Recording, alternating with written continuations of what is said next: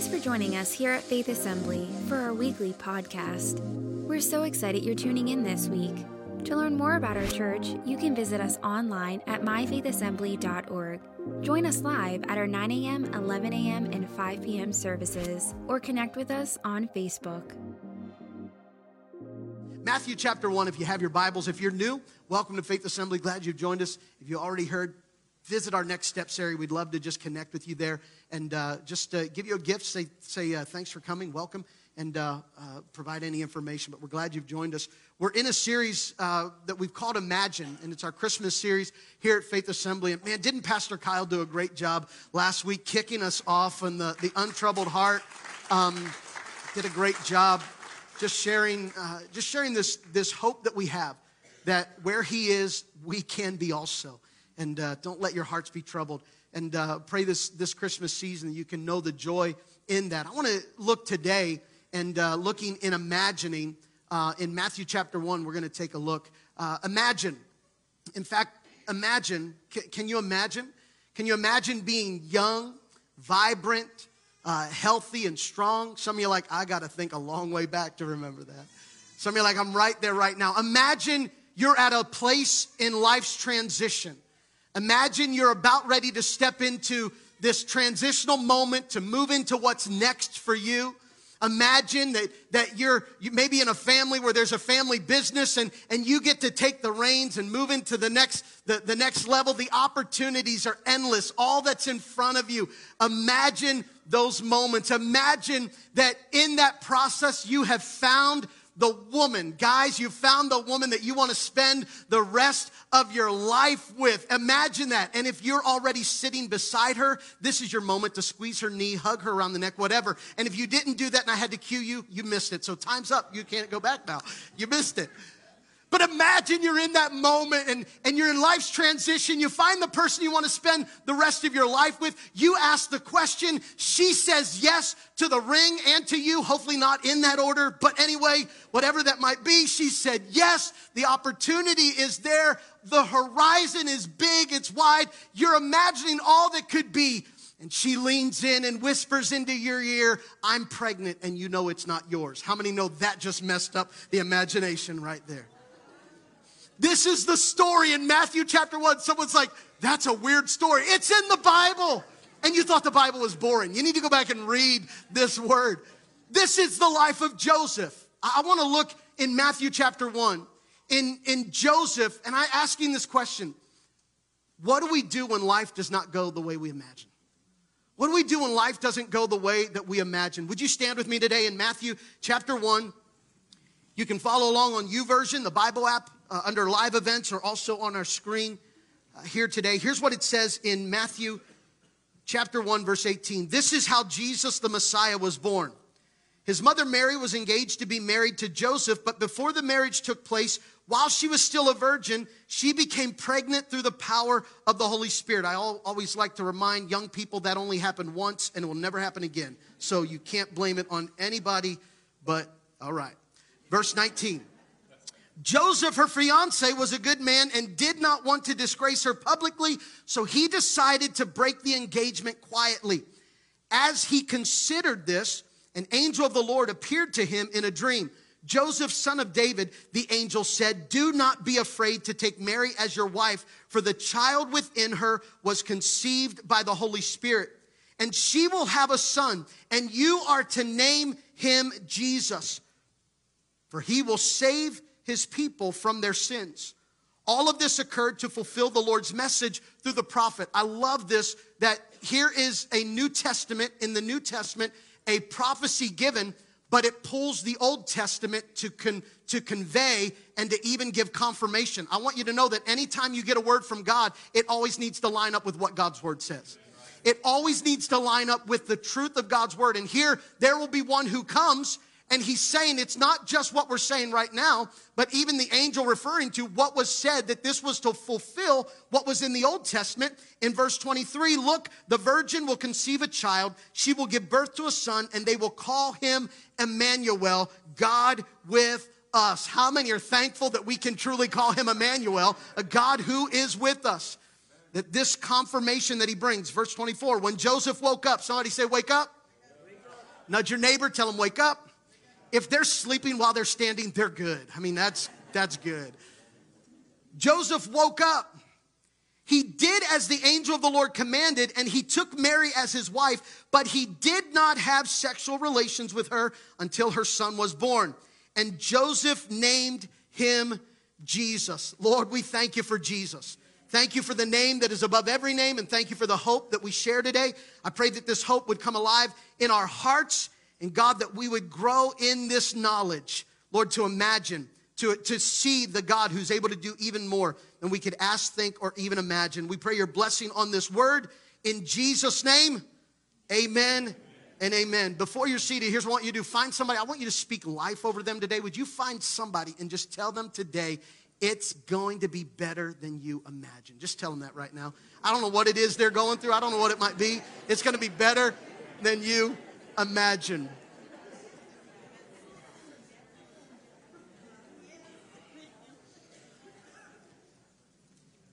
I want to uh, I want to take the next couple moments here today and just share from this title this morning, and the title is this: More than a theory.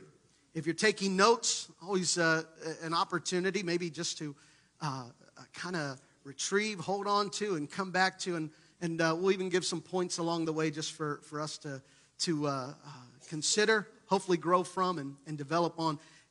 Living our lives and our faith more than, more than a theory.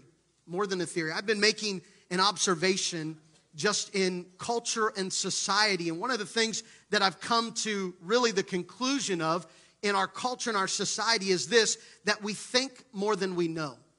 What I mean by that is, I don't mean that we're not aware of how often we think. What, what I mean, in fact, is, is not just that we're not aware of how often we think, but instead, we don't realize or we don't really know the truth about the stuff we think we do.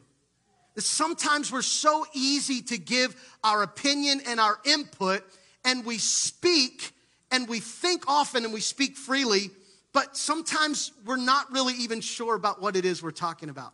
We just have an opinion and we just don't mind sharing our opinion. Now, some of you like, no, every opinion I have is God's truth, that it's just, so I'm sure, but just pretend it's not, okay? That we're all prone to the opinions, the ideas, and, and we become, and, and one of the things is this that, that we become a culture of experts without experience.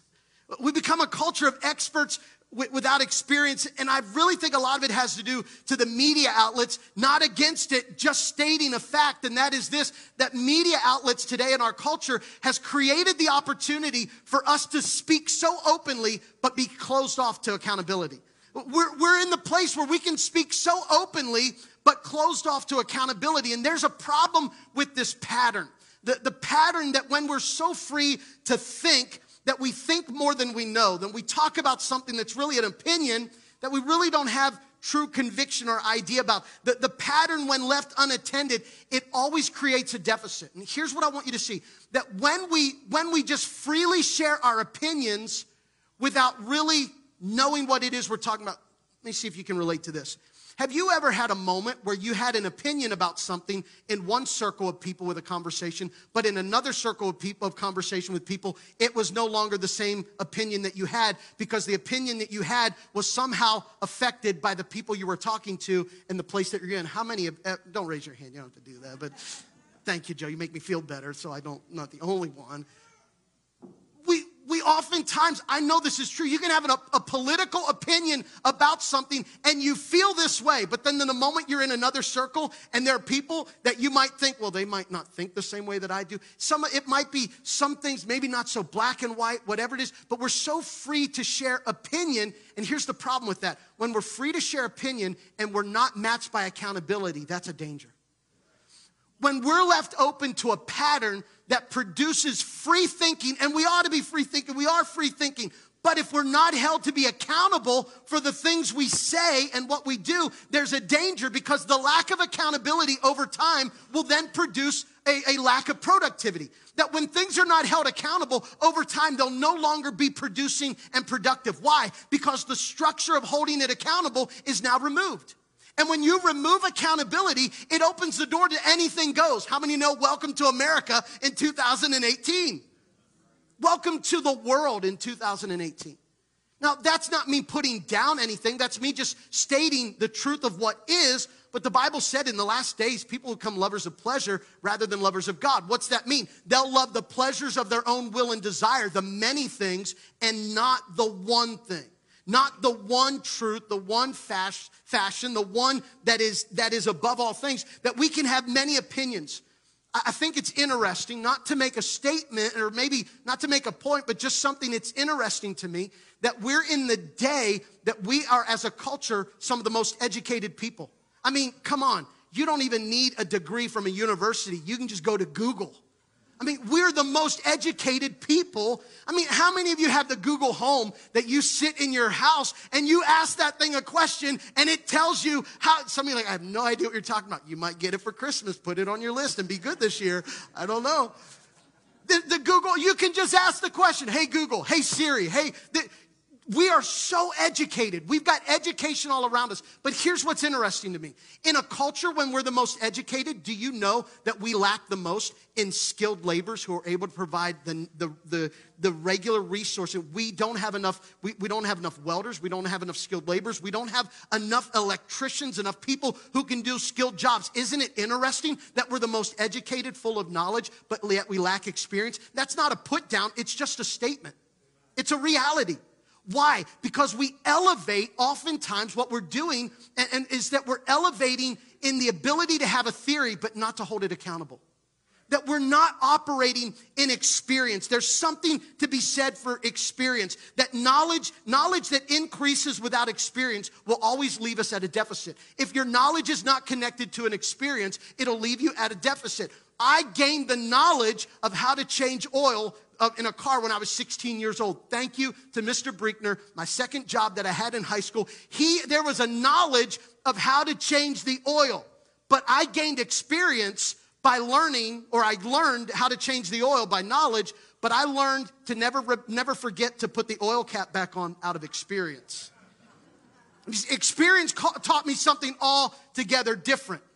So you can have a knowledge of something, but if that knowledge doesn't become tested, then it's never really proven and it's only left in a theory. It was March 17th, 2008. I was in my office writing in my morning devotions and time. How do I know the date? Because recently I was going through my, my, my journal, just looking at things that I've written in my time with the Lord and time of prayer. And I went back 10 years and it was on March 17th of that year, 10 years ago. I was 30 years old, sitting in my office as a Youth Alive missionary.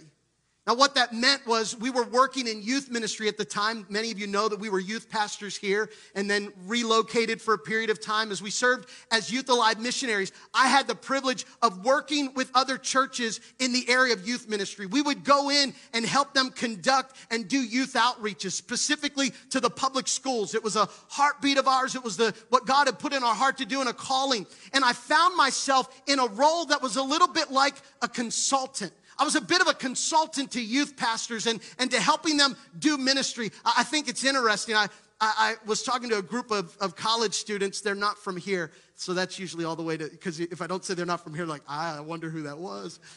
I didn't laugh out loud in front of them, but I chuckled when I said to them, So, what do you want to do when you get out of college? And they said, Well, when I graduate, I want to be a business consultant. I thought, How do you consult when you've not even done any experience? But we've elevated to that point. Like, I get the privilege of telling you something without even having the experience of it. I'm sitting in my office writing in my journal, and I'm in the, I'm two, almost three years into being a consultant of sort, talking to youth pastors of how to do ministry. And I remember writing in my journal because I just read it, not a 10 year memory. It's not that good, but I knew the essence of it. And I just read it. And it said this as a prayer God, help me to not get good at doing ministry in theory.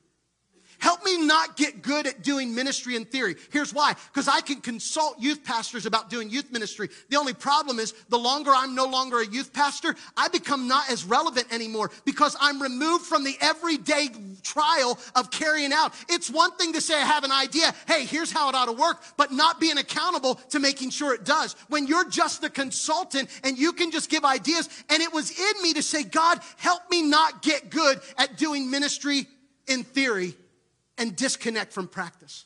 So let me ask you today if you were writing in your prayer journal and writing before God, would you have to write before God today, God, help me in my minute in my spiritual life to not let my faith become a theory, but to let it become practice.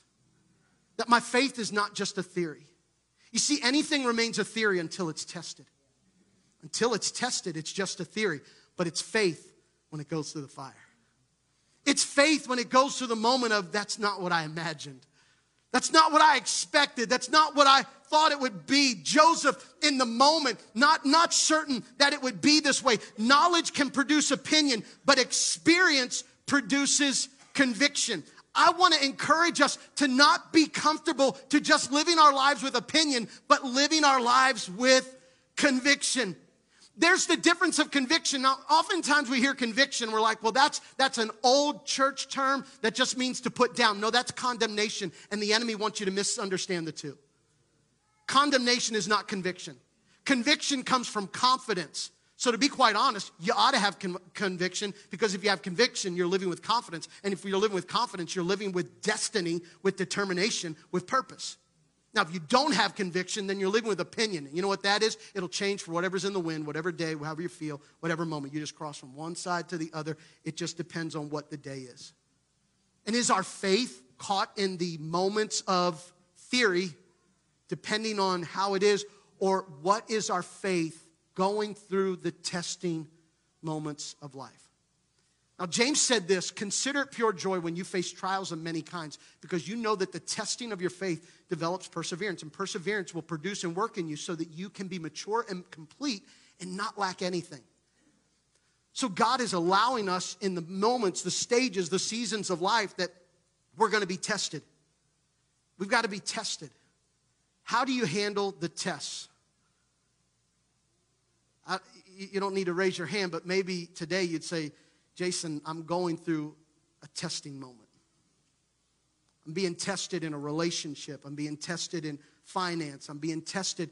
Can I say to you, don't look at that and say, Woe is me. Look at that and say, How great God is because He's given me a moment to watch His faithfulness come through. He's given me a moment to watch Him at work in my life. Here's Joseph. He's a good Jewish boy. Joseph's a good kid. Joseph's kind. He's devout. He honors his father and mother. I mean, he's taken on the family business. He's a good man. He's a good guy. He's a good Joseph. Good boy, Joseph. He's wonderful. And then things happen that he didn't expect. I mean, I'm serving God. I love God. I love God. I honor my parents. I, I, I go to the, the temple for worship. I, I do what I'm supposed to do as a Jewish person. I'm doing everything I'm supposed to do, or everything that's supposed to be done. And I know that God's going to bless because I've read the, I've read the, the Old Testament. He wouldn't have called it the Old Testament because, okay, just follow along. Um, anyway, somebody like, you're real into the history. Like, That's not true. They didn't. Ease up, ease up, okay? You got, uh, he's reading what would have been in Deuteronomy as Moses would have spoken that if you honor the Lord, he'll bless you, that God will cover. If you do what pleases the Lord, he'll direct your steps, he'll honor you. He's reading all of this, believing all of this, going along. He's got the job, he's got the life moment, he's got the opportunity, he's got the girl, he's got everything in front of him, and she's pregnant.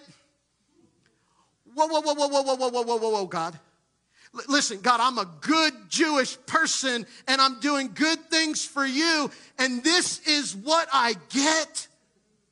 That the woman I want, so I'm a good guy, so I'm even gonna divorce her quietly.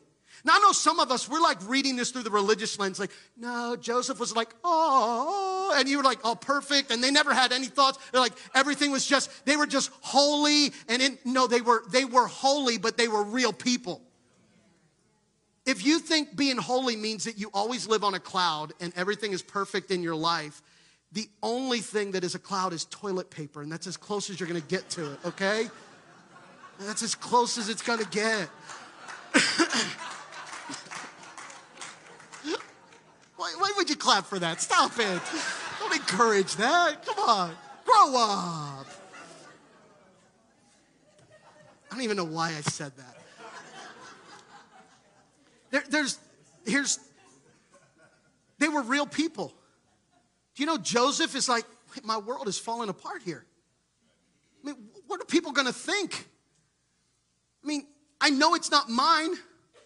She said it was the Holy Spirit. Now, I know you and I are like, it was a miracle. Imagine being the one in the moment, like, oh, yeah, it was a miracle. I'm sure that's your first thought. What are you doing? What? God, what is this? What? And so he made plans to divorce her quietly. You see, what happens when things don't go, when life doesn't go the way you imagine? Because if you've lived long enough, it's already happened. If you've lived long enough, it's already happened. If you're young as a teenager, man, I'm not setting you up for, you know, well, get ready. No, I'm telling you, the best things happen when you trust God through the difficult places in life. I'm not telling you, well, get ready. Everybody's got that life and we just go through. No, I'm telling you, there's a God who orders our steps. And in the moments that look like unfortunate, difficult things, there's a God by his grace and his mercy that brings the better and greater things out. Even as Tim read, that these things are temporary, but there's greater things that we trust in a God who brings on the other side. So I'm not saying, well, wait till it's your turn. I'm saying, hold on and trust God because when it's your turn, watch God do something great in your life. That's what I'm telling you. Because life happens. Sometimes it's not the devil attacking me, sometimes it's life happens. Sometimes it's just life happens. There's, there, we live in a world that's broken, it's fallen, and life happens. Shared with our staff this week in our staff devotions and, and our, our, our monthly prayer meeting and, and training time is that be careful that we don't call things out there spiritual attack when really the spiritual attack is not what's off in the distance, it's what's right here going on inside the heart. Guard your heart, humble yourself. That's where the spiritual attack is. Spiritual attack, yes, the enemy can use those things, but ultimately, you're not affected by what your health report is. You're affected by where your faith is in trusting God, because the God you believe in is able to bring you beyond and over whatever it is you face in life. Because greater is He that is in us than He that is in the world. That we've got to have this perspective that we have hope in front of us. What do you do when things don't go the way you imagine? Here's what Joseph did he woke up. Somebody say, wake up. I wonder today if you need a wake up moment. You may have had your wake up moment in 1995, and I picked 1995 because a lot of people I love and respect got saved in 1995. In fact, my wife was one of them. Something was moving in our nation in that year. There was a spiritual move of God across our land, and I believe God is preparing to do that again. That there's many coming to the saving knowledge of Jesus Christ. I don't know when your wake up call was in but if it was in 1995, hey, that's been a couple years ago, you need another one. Maybe your wake up call was just this year in 2018. You came to Jesus and you came to a realization that you need to make Jesus the Lord of your life and surrender your life to follow Him. You may have had a wake up call. I'm telling you this that as I've been walking and growing in my walk, my relationship with Jesus Christ, I've had to have more than just a couple wake up calls. There's been those moments, you know when they happen? They happen in life's testing. It happened in those moments of, I didn't expect this. This wasn't what I wanted. This wasn't, I didn't imagine this. And it comes in those moments. How did Joseph respond? Here's what Joseph does. N- number one, Joseph does this that Joseph surrenders his plan. What was his plan? When he woke up, he surrendered his plan because when he went to sleep, his plan was to divorce her quietly. I'm even to honor her. I'll divorce her quietly. But in his sleep, God got a hold of his heart. The Holy Spirit spoke to him. Some of you, you might even be sleeping in church and God can still get a hold of your heart. Where, wherever you are, that God is getting a hold of, of Joseph, and God speaks to Joseph and says, Hey, Joseph, that woman speaks through an angel. That Mary, what she's saying is true. He speaks on her behalf and he says, Don't be afraid, take Mary as your wife. Joseph wakes up, and in that moment, in his wake up, his response was this that he had to surrender his plans to take up God's plans. You see, there was a shift that happens, there's a shift that takes place. And for Joseph, it was this wake up moment that he came to and said, I've got to surrender my plan to take up God's plan. Do you know that our lives really come down to surrendering our will to His will. Surrender doesn't sound attractive. Who wants to surrender? Um, what I've learned is that it's better and easier to surrender when I know that the one I'm surrendering to loves me, calls me his own, desires me, and will care for me, and made every promise to be for me and not against me. I know that I can surrender to him. See, a healthy relationship is when there's relationship of trust, and you don't have to question what goes on because you know and trust and believe that person. How many know that's a special thing? And our faith ought to be that with God, that we have this trust that we know, God, I can surrender to you. This surrender, maybe you're at another point in life, you need to have to surrender. Maybe not surrender all over again, but surrender new. Maybe you've been going through life and life's just been happening and you're doing life and life's good, life's moving, but you get so caught up in life that you've missed and have gotten away from living a surrendered life to God, allowing Him to order and to direct your steps, that it would become a place of surrendered before God to let His work accomplish. Have you surrendered God's plan? Have you surrendered to God's plan? Here's number two what Joseph in this shift that he went in this wake up moment when he goes beyond just in theory, because in theory he was a good man, he was a good, honorable Jewish boy. But then he's at the moment of testing. And that's where theory becomes proven, or the theory becomes more than just a theory becomes proven. Here's number two Joseph surrendered or Joseph honored God's process. He honored God's process. This was God's way of doing things. Here's the text that we read that when he woke up, he did what the angel of the Lord had commanded. And when he did, it says this he took Mary to be his wife, but he did not have sexual relations with her until her son was born. Now,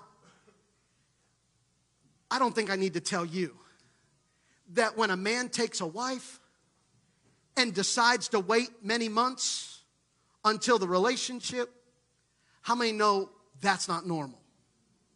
I know some of you in the room are like, oh my goodness, they can't even.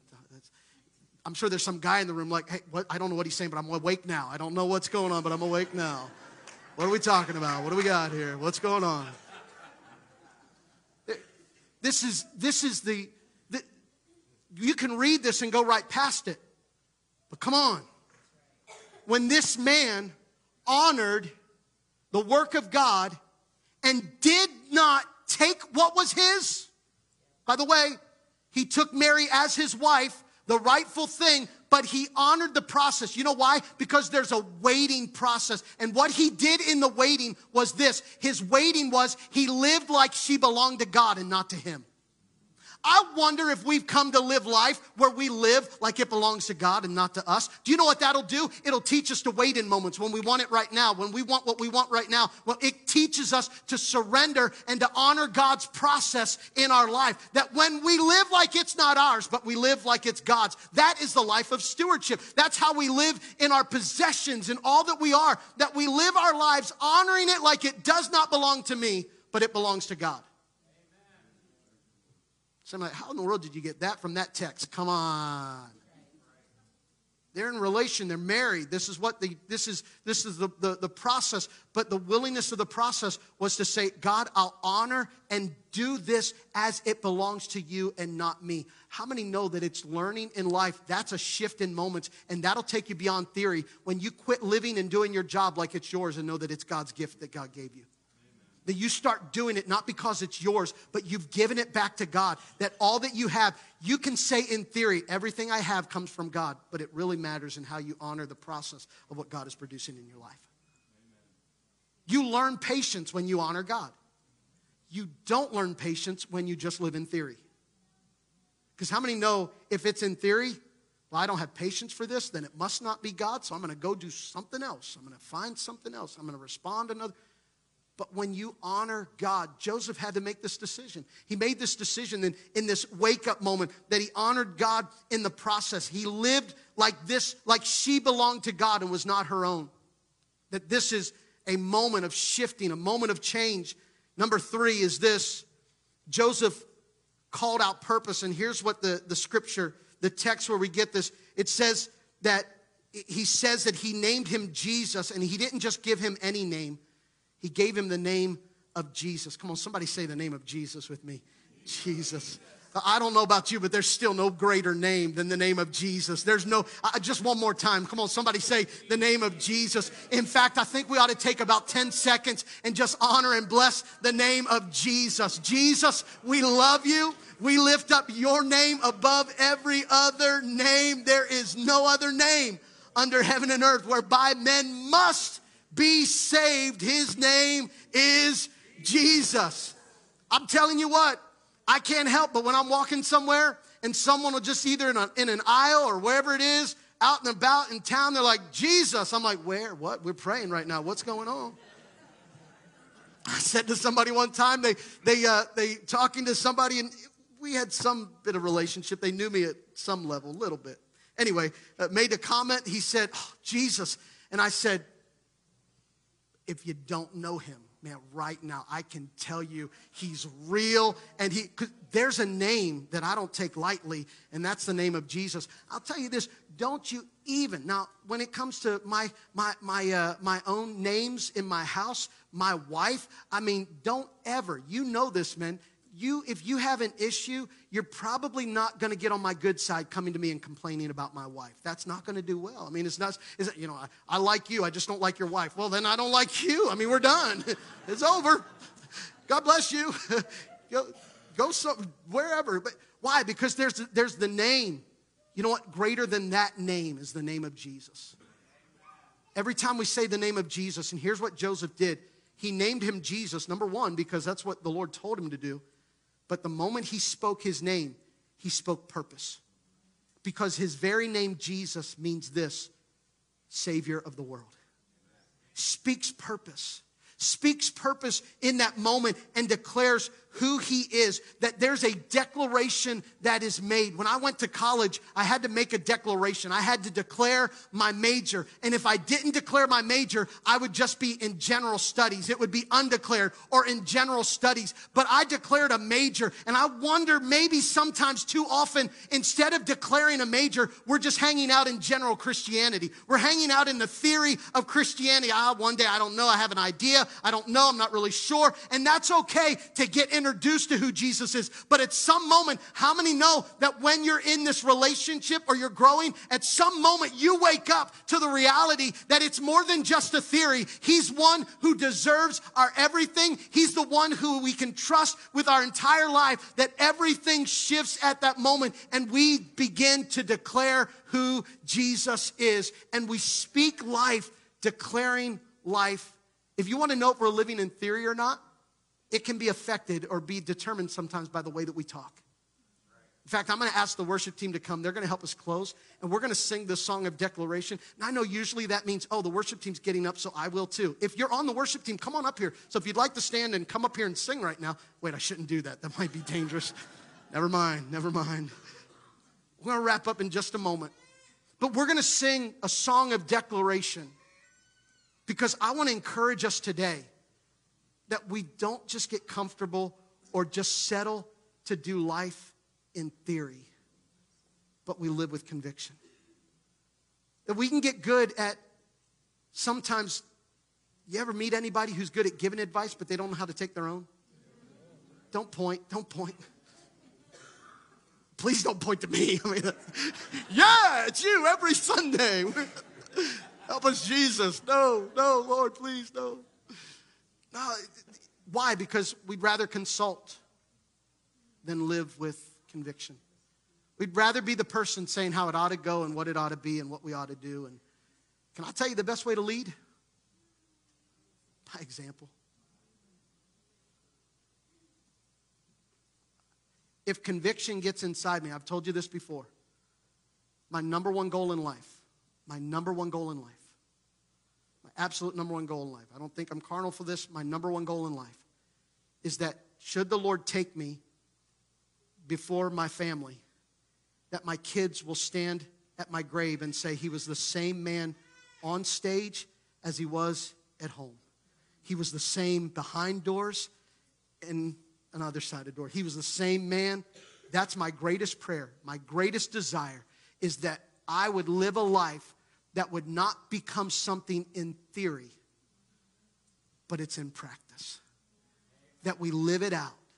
that this becomes the conviction of our heart that the truth, in fact, I think religion just muddies things up, and, and religion can go from too many sides. You can be so religious that you can do whatever you want, and then you can be so religious you're so you're, you're so legalistic you judge everybody else for everything doing. And it's uh, religion is on both sides, and they both make God puke.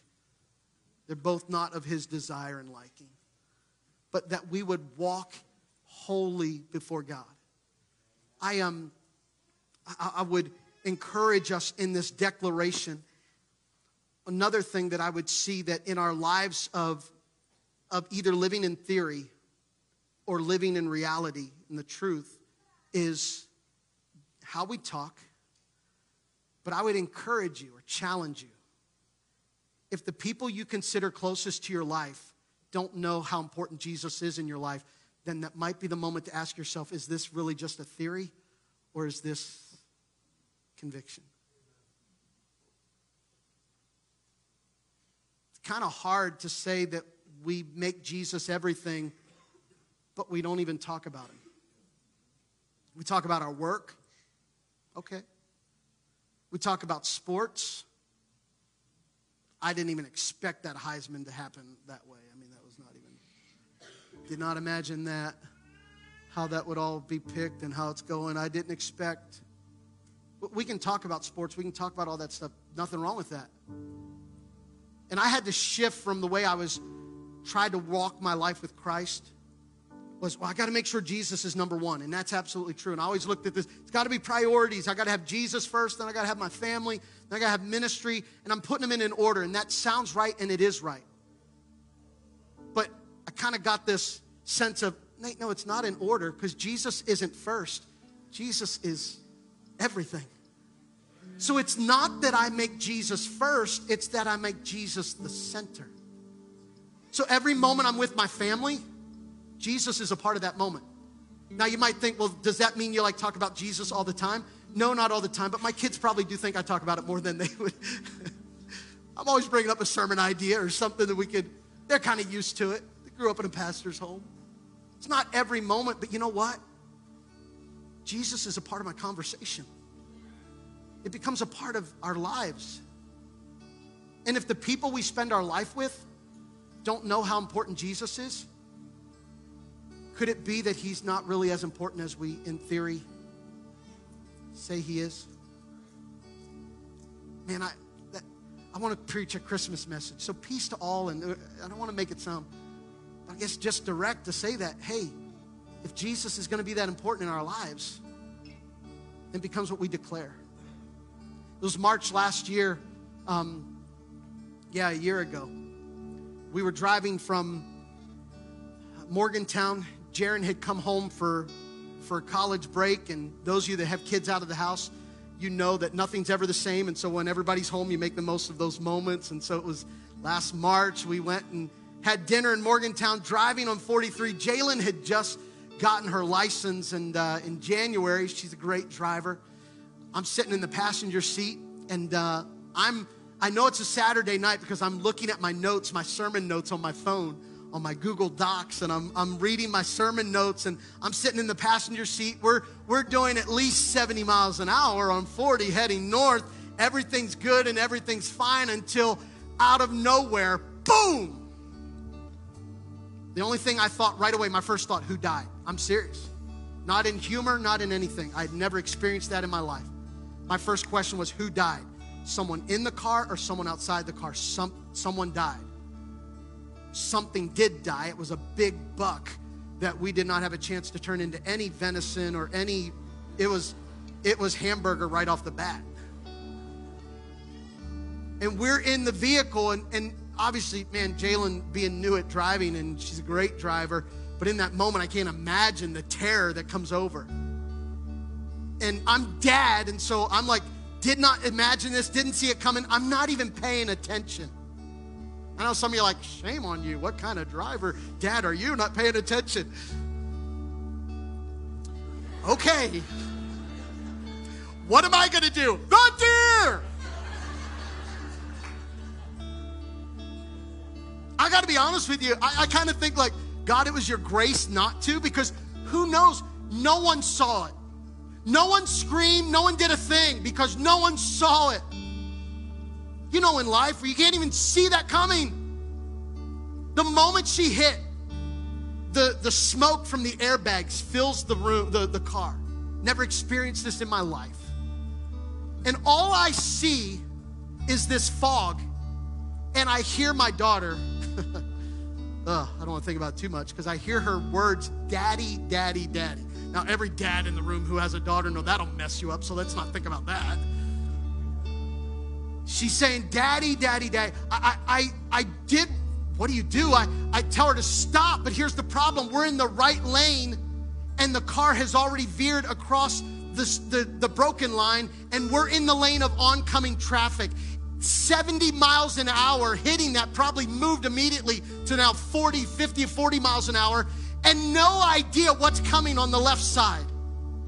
We're already in the lane. By the grace of God, I take the wheel and I just start to push her, the wheel moving over across the solid line and push her leg down to just come to a stop. By the grace of God, there was not a car coming 70 or 80 miles an hour the other direction. I don't want to create like this story that's all crazy, but it's just the facts of the matter. If it were not for the grace of God, it could have been a whole different story.